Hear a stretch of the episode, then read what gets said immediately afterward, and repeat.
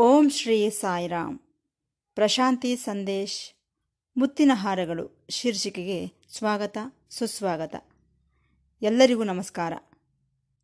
ಪ್ರತಿ ಭಾನುವಾರದಂದು ಪ್ರಸಾರವಾಗುವ ಮುತ್ತಿನ ಹಾರಗಳು ಶೀರ್ಷಿಕೆಯಲ್ಲಿ ಪ್ರೊಫೆಸರ್ ಅನಿಲ್ ಕುಮಾರ್ ಕಾಮರಾಜರವರು ಭಗವಾನ್ ಶ್ರೀ ಸತ್ಯಸಾಯಿ ಬಾಬಾರವರೊಂದಿಗೆ ಸಂಭಾಷಿಸಿದಂತಹ ಮಧುರವಾದ ಸಂಭಾಷಣೆಗಳನ್ನು ಕುರಿತು ನಮ್ಮೊಂದಿಗೆ ಹಂಚಿಕೊಳ್ಳುತ್ತಿದ್ದಾರೆ. ನಾವೆಲ್ಲರೂ ಈ ಮಧುರವಾದ ಸಂಭಾಷಣೆಗಳನ್ನು ಕೇಳಿ ಆನಂದಿಸಿ ಭಗವಾನ್ ಬಾಬಾರವರ ದಿವ್ಯ ಅನುಗ್ರಹಕ್ಕೆ ಪಾತ್ರರಾಗೋಣ. ನಾವು ಈ ಮುತ್ತಿನ ಹಾರಗಳು ಶೀರ್ಷಿಕೆಯಲ್ಲಿ ಭಗವಾನ್ ಬಾಬಾರವರ ಜೀವನ ವಿಶೇಷತೆಗಳ ಬಗ್ಗೆ ತಿಳಿದುಕೊಳ್ಳುತ್ತಿದ್ದೇವೆ. ಬಾಲ್ಯದಿಂದಲೂ ಸ್ವಾಮಿ ಯಾವ ರೀತಿ ಆದರ್ಶವಾದ ಜೀವನವನ್ನು ನಡೆಸಿ ಅದರಂತೆಯೇ ನಾವು ಸಹ ಆದರ್ಶವಂತವಾದ ಜೀವನವನ್ನು ನಡೆಸಬೇಕೆಂದು ತೋರಿಸಿಕೊಟ್ಟಿದ್ದಾರೆ. ಅಂತಹ ಆದರ್ಶಗಳನ್ನು ನಾವು ಗಮನಿಸಬೇಕು, ಓದಬೇಕು, ಆಚರಿಸಬೇಕು. ಹಾಗೆ ನಮ್ಮ ಮಕ್ಕಳು ಸಹ ಆಚರಿಸುವಂತೆ ಮಾಡಬೇಕು. ಸಮಯವಿದ್ದರೆ ಇತರರಿಗೂ ಸಹ ತಿಳಿಯಪಡಿಸಬೇಕು. ಇದನ್ನೇ ಒಂದು ಯಜ್ಞವಾಗಿ, ಜ್ಞಾನ ಯಜ್ಞವಾಗಿ ಭಾವಿಸಬೇಕು ನಾವು. ಆ ಆದರ್ಶಗಳಲ್ಲಿರುವಂತಹ ಮೌಲ್ಯಗಳನ್ನು ಹೊರಗಿಡಬೇಕು. ಇದೊಂದು ಕಥೆಯಲ್ಲ. ಒಂದು ಚರಿತ್ರೆಯಲ್ಲ ಇದರಲ್ಲಿರುವ ಮೌಲ್ಯಗಳನ್ನು ಹೊರಗೆಳೆದು ಬೆಳಕಿಗೆ ತರಬೇಕೆಂಬುದು ನನ್ನ ಉದ್ದೇಶ ಹಾಗೂ ಪ್ರಾರ್ಥನೆ. ಜೀವನದಲ್ಲಿ ನಾವು ಏನನ್ನು ಕೋರಿಕೊಳ್ಳಬೇಕು? ಒಂದು ಕಡೆ ಐಶ್ವರ್ಯವಿದೆ, ಇನ್ನೊಂದು ಕಡೆ ಭಗವಂತನಿದ್ದಾನೆ. ಇವೆರಡರಲ್ಲಿ ಯಾವುದನ್ನು ಕೋರಿಕೊಳ್ಳಬೇಕು ನಾವು? ಇವೆರಡರಲ್ಲಿ ಐಶ್ವರ್ಯವನ್ನು ಕೋರಿಕೊಳ್ಳುತ್ತಾನೆಯೇ ವಿನಃ ಭಗವಂತನನ್ನು ಕೋರಿಕೊಳ್ಳುವುದಿಲ್ಲ. ಒಂದು ವೇಳೆ ಭಗವಂತನನ್ನು ಕೋರಿಕೊಂಡರೂ ಅದು ಐಶ್ವರ್ಯಕ್ಕಾಗಿಯೇ ಇರುತ್ತದೆ. ಅಷ್ಟೊಂದು ಸ್ವಾರ್ಥತೆ ತುಂಬಿ ಹೋಗಿದೆ ಇವತ್ತಿನ ಸಮಾಜದಲ್ಲಿ. ಸ್ವಾಮಿಯ ಜೀವನದಲ್ಲಿನ ಆದರ್ಶವನ್ನು ನೋಡಿ. ಭಗವಾನರ ತಾತನವರಾದ ಕೊಂಡಮರಾಜರವರು ತಮ್ಮ ಮಕ್ಕಳಿಗೆ ಆಸ್ತಿಯನ್ನು ಹಂಚಿದಾಗ ಆ ಮಕ್ಕಳು ಹೇಳಿದರಂತೆ ಕೊಂಡಮರಾಜುವಿಗೆ, ಮೂರು ಮೂರು ತಿಂಗಳು ಒಬ್ಬೊಬ್ಬರ ಮನೆಯಲ್ಲಿದ್ದು ನಿಮ್ಮ ಜೀವನವನ್ನು ಸಾಗಿಸಿ ಎಂದರಂತೆ. ಆಗ ಕೊಂಡಮರಾಜು ಹೇಳಿದರಂತೆ, ನಾನು ಯಾರ ಮನೆಯಲ್ಲೂ ಇರುವುದಿಲ್ಲ. ನನ್ನ ಭಾಗವಾಗಿ ಬಾಬಾರವರನ್ನು ಕೊಟ್ಟು ಬಿಡಿ ನನಗೆ ಯಾವ ಆಸ್ತಿಪಾಸ್ತಿಗಳು ಬೇಡ ಎಂದರಂತೆ ಕೊಂಡಮರಾಜು. ಈ ರೀತಿ ಆಸ್ತಿಪಾಸ್ತಿಗಳನ್ನು ತ್ಯಜಿಸಿ ತಮ್ಮ ಪಾಲಿಗೆ ಬಾಬಾರವರು ಬೇಕೆಂದು ಆಯ್ಕೆ ಮಾಡಿಕೊಂಡಂತಹ ಮಹಾನುಭಾವರು ಈ ಕೊಂಡಮರಾಜರವರು. ಕೃಷ್ಣ ಪರಮಾತ್ಮನೇ ಬೇಕೆಂದು ಕೋರಿಕೊಂಡನು ಅರ್ಜುನನು. ಆದರೆ ಈ ದುರ್ಯೋಧನನು ಅಕ್ಷೋಹಿಣಿ ಸೈನ್ಯವನ್ನು ಕೋರಿಕೊಂಡನು. ಇದರಿಂದ ಏನಾಯಿತೆಂದು ನೋಡಿದಿರಲ್ಲವೇ? ಈ ಪಾಠವನ್ನು ನಾವು ಕಲಿಯಬೇಕು. ದೇವರು ಧನ, ಇವೆರಡರಲ್ಲಿ ಯಾವುದು ಮುಖ್ಯವೆಂದು ಕೇಳಿದರೆ ದೇವರೇ ಎಂದು ನಾವು ನಿರ್ಣಯಿಸಿಕೊಳ್ಳಬೇಕು. ಆಸ್ತಿ ಪಾಸ್ತಿಗಳು ಸುಖವೇ, ರಾಮನ ಸನ್ನಿಧಿ ಸುಖವೇ ಎಂದು ತ್ಯಾಗರಾಜು ತಮ್ಮ ಹಾಡಿನ ಮೂಲಕ ಹಾಡಿ ರಾಮನ ಸನ್ನಿಧಿಯನ್ನು ಕೋರಿಕೊಂಡನು ಆತನು. ಸ್ವಾಮಿ, ಒಂಬತ್ತು ವರ್ಷ ವಯಸ್ಸಿನಿದ್ದಾಗಲಿಂದಲೂ ಎಷ್ಟೋ ಕಷ್ಟಪಟ್ಟಿದ್ದಾರೆ ಪಾಪ.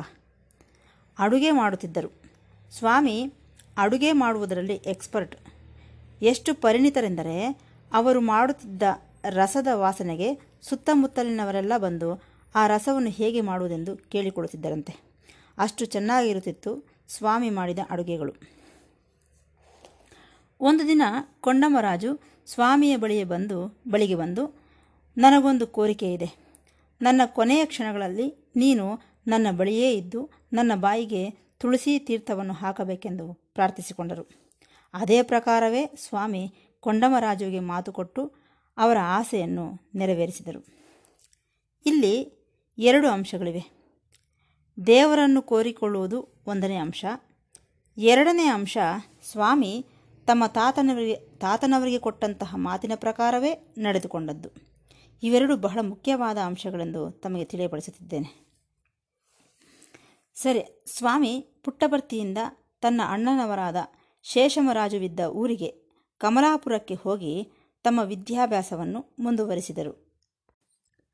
ಇಲ್ಲಿ ನಾನು ಹೇಳ ಬಯಸುವುದೇನೆಂದರೆ, ಸ್ವಾಮಿ ತಮ್ಮ ಚಿಕ್ಕ ವಯಸ್ಸಿನಲ್ಲಿ ಎಂತೆಂತಹ ಕಷ್ಟಗಳನ್ನು ಪಟ್ಟಿದ್ದಾರೆ.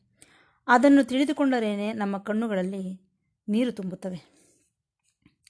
ಪ್ರತಿ ವರ್ಷ ನಡೆಯುವ ಬೇಸಿಗೆ ಶಿಬಿರ ತರಗತಿಗಳಲ್ಲಿ ಕೊನೆಯ ದಿನದಂದು ಸ್ವಾಮಿ ಆಡಿಟೋರಿಯಂನಲ್ಲಿ ಉಪನ್ಯಾಸ ನೀಡುತ್ತಾ ತಮ್ಮ ಚಿಕ್ಕ ವಯಸ್ಸಿನಲ್ಲಿ ಪಟ್ಟಂತಹ ಕಷ್ಟಗಳನ್ನು ಹೇಳುತ್ತಿದ್ದರು. ಅದನ್ನು ಕೇಳಿ ದುಃಖಿಸದೇ ಇರುವವರು ಯಾರೂ ಇರಲಿಲ್ಲ. ತಮ್ಮ ಬಾಲ್ಯದ ಬಗ್ಗೆ ಹೇಳುತ್ತಿದ್ದರು ಸ್ವಾಮಿ. ಕಮಲಾಪುರದಲ್ಲಿದ್ದ ತನ್ನ ಅಣ್ಣನವರ ಮನೆಯಲ್ಲಿದ್ದು ಮನೆಗೆಲಸಗಳನ್ನೆಲ್ಲ ಮಾಡಬೇಕಾಗಿತ್ತು. ಬೆಳಿಗ್ಗೆ ಸಾಯಂಕಾಲ ಎಲ್ಲೋ ದೂರದಲ್ಲಿದ್ದಂತಹ ಕೆರೆಗೆ ಹೋಗಿ ನೀರನ್ನು ಹೊತ್ತುಕೊಂಡು ಬರಬೇಕಾಗಿತ್ತು.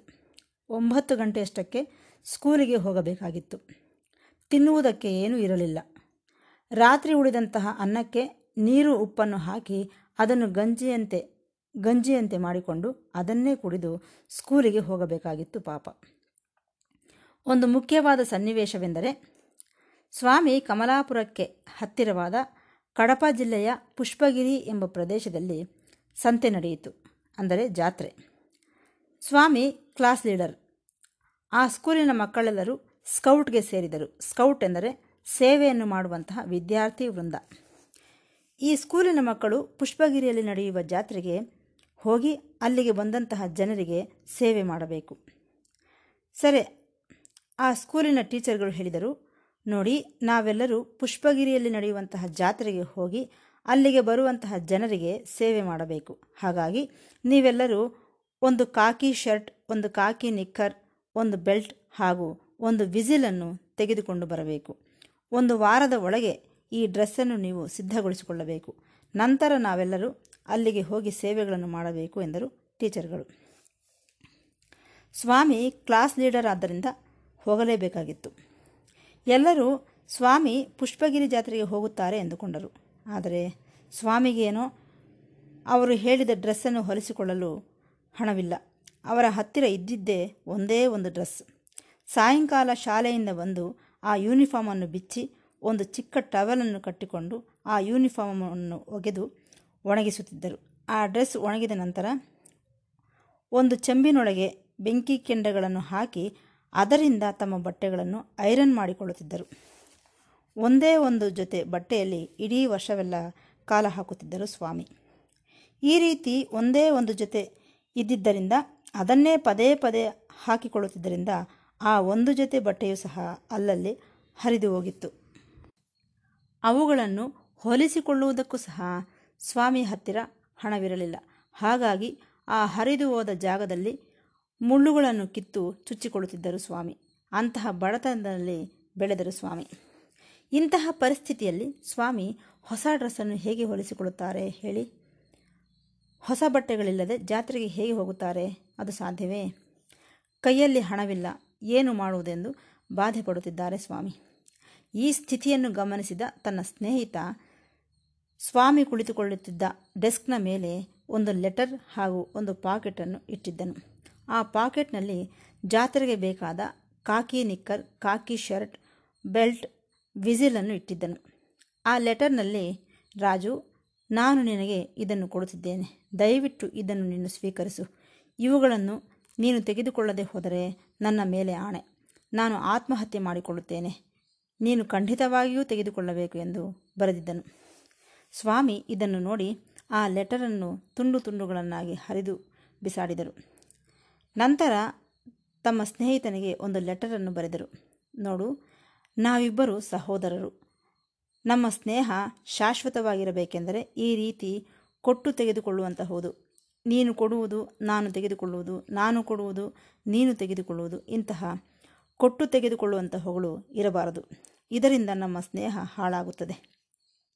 ನೀನು ನಿಜವಾಗಿ ನಮ್ಮ ಸ್ನೇಹವನ್ನು ಕೋರಿಕೊಂಡಿದ್ದೇ ಆದರೆ ದಯವಿಟ್ಟು ಇವುಗಳನ್ನು ವಾಪಸ್ ತೆಗೆದುಕೊಂಡು ಹೋಗು. ನಮ್ಮಿಬ್ಬರ ನಡುವೆ ಇರುವುದು ಸ್ನೇಹ, ಪ್ರೇಮ ಅಷ್ಟೆ. ಅದಕ್ಕೂ ಮೀರಿ ಇನ್ನೇನೂ ಇಲ್ಲ ಎಂದರು ಸ್ವಾಮಿ. ಎಂತಹ ಆದರ್ಶವೋ ನೋಡಿ. ಅಂದರೆ ಕೊಟ್ಟು ತೆಗೆದುಕೊಳ್ಳುವುದರಿಂದ ಸಂಬಂಧಗಳು ಹಾಳಾಗುತ್ತವೆ. ಅಂತಹ ಸಂಬಂಧಗಳ ಬಗ್ಗೆ ಸ್ವಾಮಿ ನಮಗೆ ತಿಳಿಸಿಕೊಟ್ಟಂತಾಯಿತು.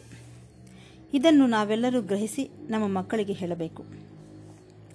ಸರಿ, ಸ್ಕೌಟ್ಗೆ ಹೊರಡಬೇಕಾದ ಸಮಯ ಬಂದಿತು. ಪುಷ್ಪಗಿರಿಗೆ ಪ್ರಯಾಣವಾಗಬೇಕಿತ್ತು. ಮಕ್ಕಳೆಲ್ಲರೂ ಅವರ ಜೊತೆ ಸ್ವಾಮಿಯೂ ಸಹ ಬರುತ್ತಾರೆಂದುಕೊಂಡರು. ಆದರೆ ಹೊಸ ಬಟ್ಟೆಗಳಿಲ್ಲದೆ ಹೇಗೆ ಹೋಗುತ್ತಾರೆ ಸ್ವಾಮಿ? ಹಾಗಾಗಿ ಅದರ ಹಿಂದಿನ ದಿನ ವಿಪರೀತವಾದ ಹೊಟ್ಟೆ ನೋವೆಂದು ನಟಿಸಲು ಪ್ರಾರಂಭಿಸಿದರು ಸ್ವಾಮಿ. ಕಾರಣ, ಅವರ ಹತ್ತಿರ ಬಟ್ಟೆಗಳಿಲ್ಲ. ಹೊಲಿಸಿಕೊಳ್ಳಲು ಹಣವಿಲ್ಲ. ಆದರೂ ಹೋಗಬೇಕು. ಹಾಗಾಗಿ ಈ ರೀತಿ ನಟಿಸಲು ಪ್ರಾರಂಭಿಸಿದರು ಸ್ವಾಮಿ. ಇತರ ಸ್ನೇಹಿತರು ಬಂದು, ನೀನು ಬರದೇ ಇದ್ದರೆ ನಾವೂ ಸಹ ಬರುವುದಿಲ್ಲ ಎಂದರು. ಸ್ಕೂಲ್ ಟೀಚರಾದ ಮೆಹಬೂಬ್ ಖಾನ್ರವರು ಸಹ ಬಂದು, ಮನೆಗೆ ಬಂದು ನೆಲದ ಮೇಲೆ ಮಲಗಿ ಹೊಟ್ಟೆ ನೋವೆಂದು ಹೊರಳಾಡುತ್ತಿದ್ದ ಸ್ವಾಮಿಯನ್ನು ನೋಡಿ ಆ ಮಕ್ಕಳಿಗೆ ಹೇಳಿದರು, ಸಾಕು, ಇನ್ನು ಬಲವಂತ ಮಾಡಬೇಡಿ. ಬಾಬಾ ಚೆನ್ನಾಗಿದ್ದರೆ ಅಷ್ಟು ಅಷ್ಟೇ ಸಾಕು. ವಿಶ್ರಾಂತಿ ತೆಗೆದುಕೊಳ್ಳಲಿ ಎಂದು ಹೇಳಿ ಎಲ್ಲರೂ ಅಲ್ಲಿಂದ ಹೊರಟು ಹೋದರು. ನಂತರ ಸ್ವಾಮಿಗೆ ಯಾವ ನೋವು ಇರಲಿಲ್ಲ. ಅಲ್ಲಿ ನೋವಿದ್ದರೆ ತಾನೇ ಸ್ವಾಮಿ ಕಷ್ಟಪಡಲು. ಸ್ವಾಮಿ ನಟಿಸಿದರಷ್ಟೆ. ಇಲ್ಲಿ ನಾವು ಮೂರು ಅಂಶಗಳನ್ನು ಗಮನಿಸಬೇಕು. ಒಂದು, ಸ್ವಾಮಿ ಎಂತಹ ಬಡತನದಲ್ಲಿ ಬೆಳೆದು ಬಂದರೋ ಆ ವಿಚಾರ ನಮಗೆ ಅರ್ಥವಾಗುತ್ತದೆ.